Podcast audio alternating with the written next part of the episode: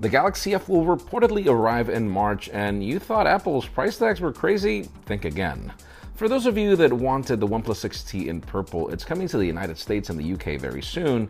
And if you're having screen problems with your iPhone 10 or data issues with your Mac, don't worry. Apple apparently has you covered.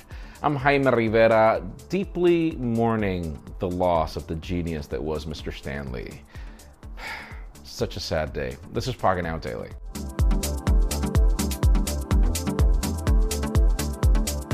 The official news today begin with deals, and yes, for those of you wondering, I'm currently in Taiwan on a mission that you'll learn about shortly. Uh, Samsung's got some Black Friday deals that are very compelling. $200 off devices like the Galaxy Note 9, $70 off the Samsung Galaxy Watch, which is currently charging right there that I'm using, and uh, there are up to $300 off 4K TVs. You can learn more in the description.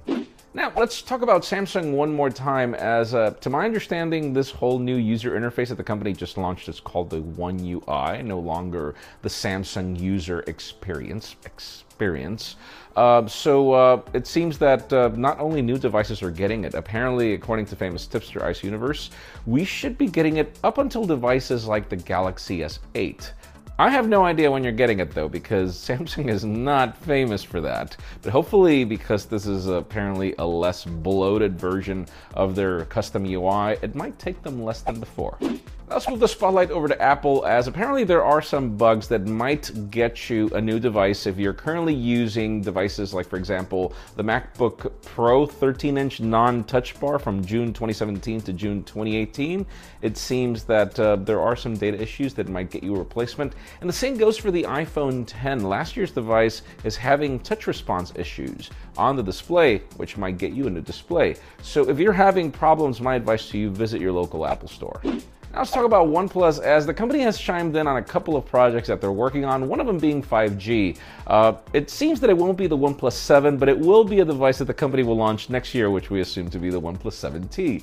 Uh, so yeah, by the time of the fall, we might be getting a 5G OnePlus device. That's great. And for those of you that wanted that Thunder Purple device, it was, uh, well, just announced for other countries that are not China. It seems that it will be coming to the United States and the UK. We'll keep you posted on that. And finally, the hot news today have to do with Samsung and its foldable device, be it Galaxy F or Galaxy X, which we're expecting to launch uh, sometime next year. And uh, we are expecting it because apparently components have already begun shipping. Manufacturing has already begun. The problem is when we learn the price tag by tipsters. I mean, this is a phone that folds into a tablet. Nothing new here. I mean, we've seen it from the Kyocera Echo terribly, the Axon M terribly. Yes, this is a new way with a foldable screen that's actually not two screens that split into one. I get it. But the price seems to be $1,750 that thing is going to have to be able to drive me to work every day for that price tag. Let us know in the comments what do you think? Do you think that it's crazy? Do you think that it's possible? I don't think so. I think that Samsung right now is so in need of a Vanguard product to pull it out of the mothballs that it's been when it comes to sales that uh, it would just shoot itself in the foot with this price tag. But leave us a comment down below. We'd love to know what you think. Friends, again, if you want to get the news earlier, follow us on PocketNow.com and subscribe to both our channels, English and Spanish, for more videos like this one. And follow me on Twitter, Jaime underscore Rivera, on Instagram at Jaime Rivera.